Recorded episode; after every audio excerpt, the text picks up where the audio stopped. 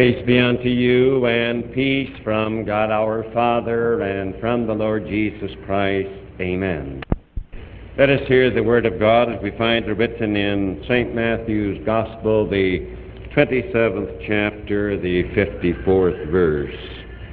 Now when the centurion and they that were with him watching Jesus saw the earthquake and those things that were done, they feared greatly, saying, Truly, this was the Son of God. Lord Jesus, open thou my lips, that my mouth may show forth thy praise. Amen. Good evening, dear friends in Christ Jesus. As we know, we have now come to Good Friday night. I suppose most of us have said to ourselves, I wonder why they called it Good Friday. Why don't they call it Bad Friday or Black Friday? Yet I suppose we call it Good Friday because a good man died on this day centuries ago.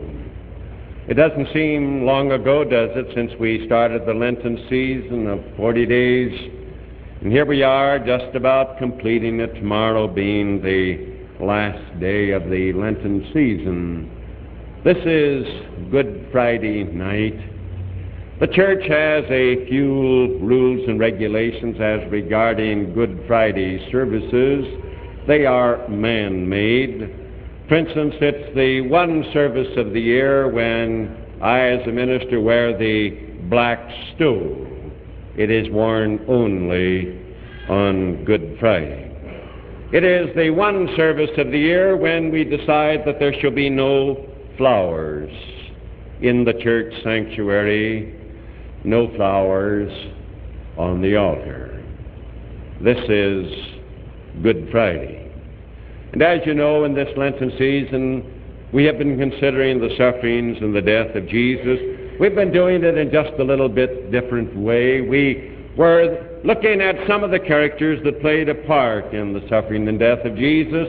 We have invited them to come and we have invited them to retell their story, telling us just what they experienced. And in this Lenten season, we have had Judas Iscariot here who told his story. Well, then there was Simon Peter who again denied his Lord. And then there came John, the beloved disciple. Then we had Caiaphas, the high priest. And then there was Pontius Pilate, the Roman governor. And then there was Simon the Cyrenian. And then last night, on Monday, Thursday night, you recall, it was the penitent thief, the good thief on the right side of Jesus, the man whom we call Dismas. Tonight, we're going to invite to our pulpit the man who had direct charge of the crucifixion.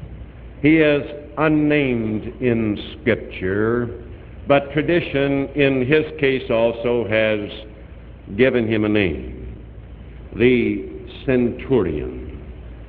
And as he, as it were, stands before you tonight, and I hope that this evening we can lay aside the cares and the duties of Good Friday, that we can listen to his story, and I believe that it would go uh, something like this My name is Longinus. Tradition gives me uh, that name. I am called the centurion, and that means that I was the captain of a hundred men in the Roman army. My duty was to carry out crucifixions. Not a very pleasant task, as you may know. But I was a Roman, and I was steeled in that type of work. I had learned to be callous, and I had learned to be merciless and to be pitiless. And so it was on that morning that you call Good Friday. The Pontius Pilate, the governor, called me and said, Longinus, crucify these three men. I procured the three crosses that were necessary, and we started for the place of the skull where we crucified the Jews. There were two men that I readily recognized as being hard and cruel, but there was this one man that they called Jesus.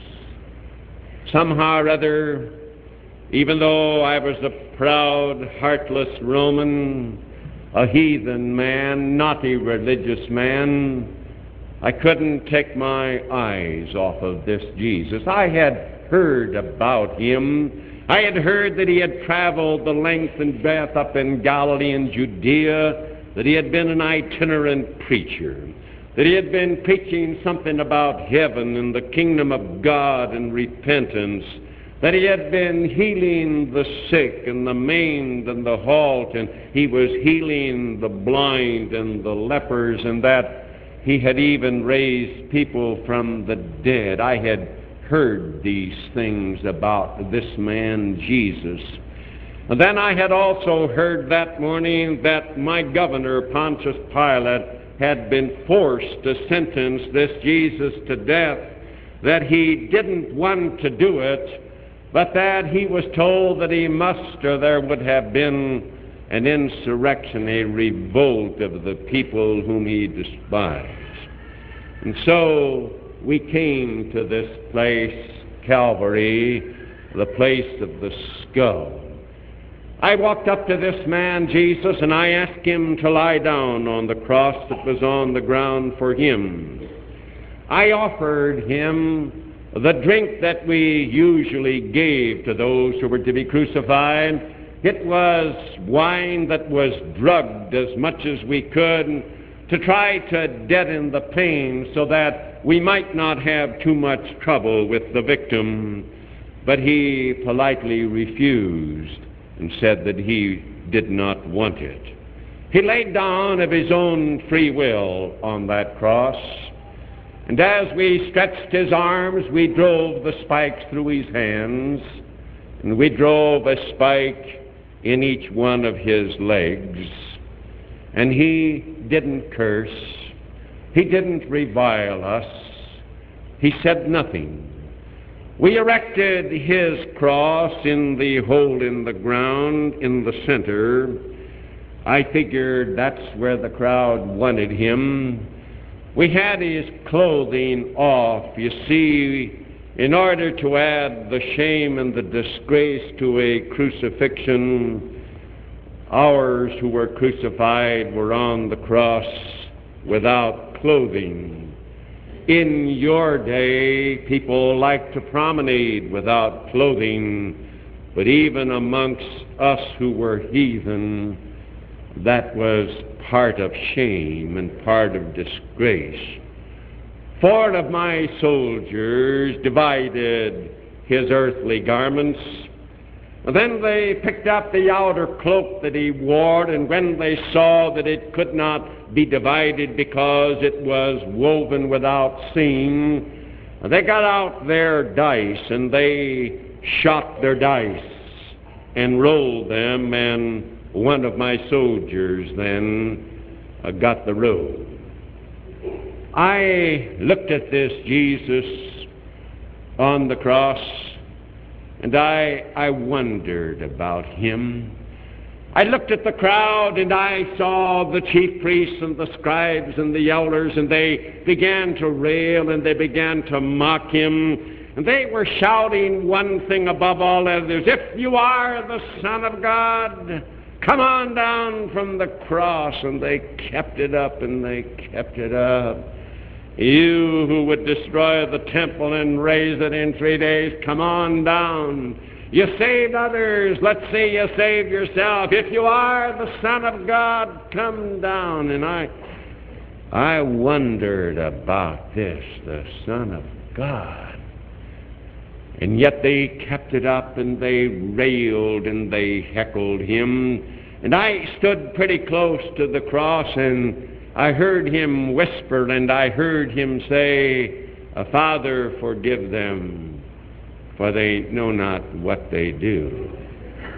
And believe you me, even though I was a callous Roman, that hit my heart.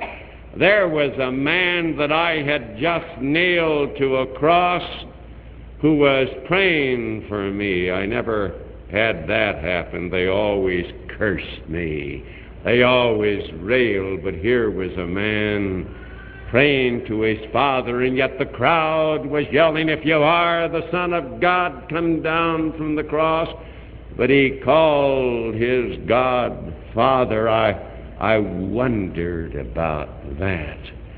I, who had crucified him, I was beginning to realize that man didn't deserve to be nailed to a cross. And I walked around the cross and I saw that malefactor on the right speak to him. And I heard him say, Lord, remember me when thou comest into thy kingdom. And I saw this stranger, this Jesus, lean down to him, and I heard him say, Above the din, if you are the Son of God, come down from the cross. And he said, Today shalt thou be with me in paradise. If you are the Son of God, I was beginning to wonder, was this Jesus, the Son of God, promising this man that he would take him to his kingdom in paradise? And yet the crowd was railing and they were scoffing, If you are the Son of God, come down from the cross. And I saw him look down in front of the cross, and I saw a young man there. He looked to be a man about 22 or 23 years of age. Uh, somebody told me his name was John. He was one of this Jesus' disciples. And there was a lady standing next to him. And I inquired around, and somebody said that was this Jesus' mother. And while the crowd was jeering, If you are the Son of God, come down from the cross, he looked at his mother, and I heard him say, Woman, behold thy son. And then he looked at this man, John, and he said, Behold thy mother. There was something dawning on me, a proud Roman, a heathen man. This man, Jesus, was he the Son of God? I was beginning to be convinced this was an innocent man, this was a righteous man. I had crucified a man that didn't deserve to be nailed to the cross. And all the while, the crowd, the chief priests and the scribes and the mob, they were yelling, If you are the Son of God, come down from the cross. And I wondered why they kept it up, why they were shaming him and disgracing him, throwing into his teeth, If you are the Son of God. I wondered, was he the Son of God? And then it was about noon. And about noon, friends, it got to be dark, and it was pitch dark. The kind of darkness you know that's still. The kind of darkness that you can cut with a knife. And I'll say one thing when the darkness came, then that dirty mob stopped yelling, If you are the Son of God, come down. And everything was quiet. And I looked up at this Jesus then I heard him say something that I couldn't understand. It was a language I didn't know. And he cried out, Eli, Eli, lama sabachthani. And I asked several around, what does that mean? And somebody said, he's calling for Elijah. He, he wants Elijah, who was one of our prophets. But somebody else told me that that was his mother tongue and that he had cried out, My God, my God, why hast thou forsaken me? And I thought to myself, here they were crying, If you are the Son of God, and yet here he was calling on his God, his Father, Why have you forsaken me? I, I didn't understand as much about this as you do because you know more about him than I. But I was beginning to realize here was an innocent man. And if he was crying out, why was his father forsaking him? Evidently, he didn't deserve to be forsaken. he didn't deserve to be cut off from his God. The thought was coming into my mind was this God's Son who was suffering for somebody else? Was he there paying somebody else's penalty? Was that why he was crying out in this darkness, My God, my God, why hast thou forsaken me? And oh, in this stillness, and it kept on, and at least those who were simply heckling him and scowling at him, they were quiet. Then I, I listened and I heard this Jesus say, I thirst. So I told one of my men to go get a rod and to put it in again the wine. Now, this was not the drugged wine, in case you don't understand. This was wine that we mixed with water. This was what we drank in our day and what the people in my country still drink today. This was simply wine that had been simply mixed with water. And so I told one of my soldiers to take a sponge and put it on the end of a rod and put it up to his lips. And so he did that and he moistened this Jesus' lips because the fever had set in and he was groaning in pain. And after he had said, I thirst, I, I looked up at him again. Was he the Son of God? And I heard him cry, and oh, it, it was sort of the cry of a conqueror, and he said, It is finished. And I, I wondered about that.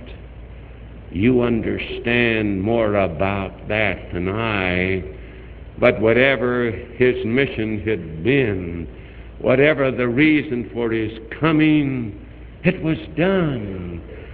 Oh, he seemed relieved. It is finished. He who was forsaken of his heavenly Father, not for something that he had done, it was done, it was finished. Then I looked at him again. He, I knew he was innocent. There was no doubt in my mind that that man was a righteous man. Then finally I heard him. Oh, and this one came so tenderly, and it was in the darkness, and he said, Father, into thy hands I commend my spirit.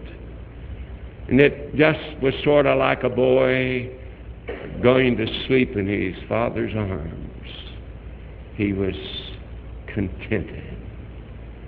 It was three o'clock that afternoon in that darkness when I heard him pray that the earth beneath me began to shake, and it just seemed like this must have been the Son of God because whoever his God was was doing something, and the earth was quaking, and I saw the rocks, they were splitting up. And I was told later that some of the tombs were opened, and some of the saints came out of those tombs, they were raised from the dead. And somebody told me later that in their temple in Jerusalem, that tremendous veil that was 60 feet wide and 40 feet high and four inches thick, that when he died on the cross, it was split from the top to the bottom. And I knew that this must have been the Son of God because in whatever this victory was, this great thing that he finished, that God was adding his great victory to that. And I stood there and I trembled. And I said, Certainly this was a righteous man. This man was innocent. I have crucified an innocent man. And then I also said, truly, this was the Son of God. I, a Roman, I, Longinus, I saw that this Jesus was more than a man. I saw that he had to be the Son of God. When I left Calvary that day, I learned more about him. I learned that he was the Son of God. I was told that when Mary, his mother, had an angel come to announce that she was going to be his mother, that the angel had said that he shall be called the Son of the Highest. I found out later that when this Jesus was baptized, there was a voice from heaven that says, This is my beloved Son. I at the cross had said, Truly, this was the Son of God. And I learned that he had a follower by the name of Simon Peter who was up on the Caesarean Philippian highway. And that this Jesus had asked him, Who do you say that I am? And that he said, Thou art the Christ the Son of the living God. And I was also told that one night he took Peter, James, and John up on Mount Tabor. And there, while he was praying, that his glory used out of him, and a voice from heaven again said, This is my beloved Son. I want you to know that I, Longinus, I came to know that this man Jesus, who was no less than the Son of God, that he was my Savior. I learned to know that when he was forsaken of God on the cross, he bore hell and damnation for me. I became a Christian. And that's why in your gospel record, my great confession is recorded that I stood there at the cross, I, Longinus, the Roman soldier, and that I said, certainly this was a righteous man, this was an innocent man. Truly, this was the Son of God. And your tradition tells you that I not only became a Christian, but I became the bishop of the Christian church in Cappadocia. I, Longinus, a Gentile. I, Longinus, who again had been a heathen, but I stood at the cross, and I was the one that crucified him, but he prayed for me. And when he died, I who had crucified him, I was then one who had turned because the crowd railed, If you are the Son of God, come down from the cross, I believed it with all my heart. That's my story. I am glad to be in your church tonight. Remember me, the centurion, the man that carried out the mandate of Pontius Pilate, the man that nailed him to the cross. The man that murdered him and found out he was innocent. The man that confessed that he was the Son of God. Even as you in your creed you say, I believe in God the Father Almighty, maker of heaven and earth, and in Jesus Christ, his only Son, you believe that too. But remember me, Longinus. I stood at the cross at three o'clock on that Good Friday afternoon in the darkness, and I saw him die. Truly, this was the Son of God. Oh, oh be quiet. I, I see something's happening at the cross. His head it's starting to go down. The Son of God, He's dying. I saw Him die.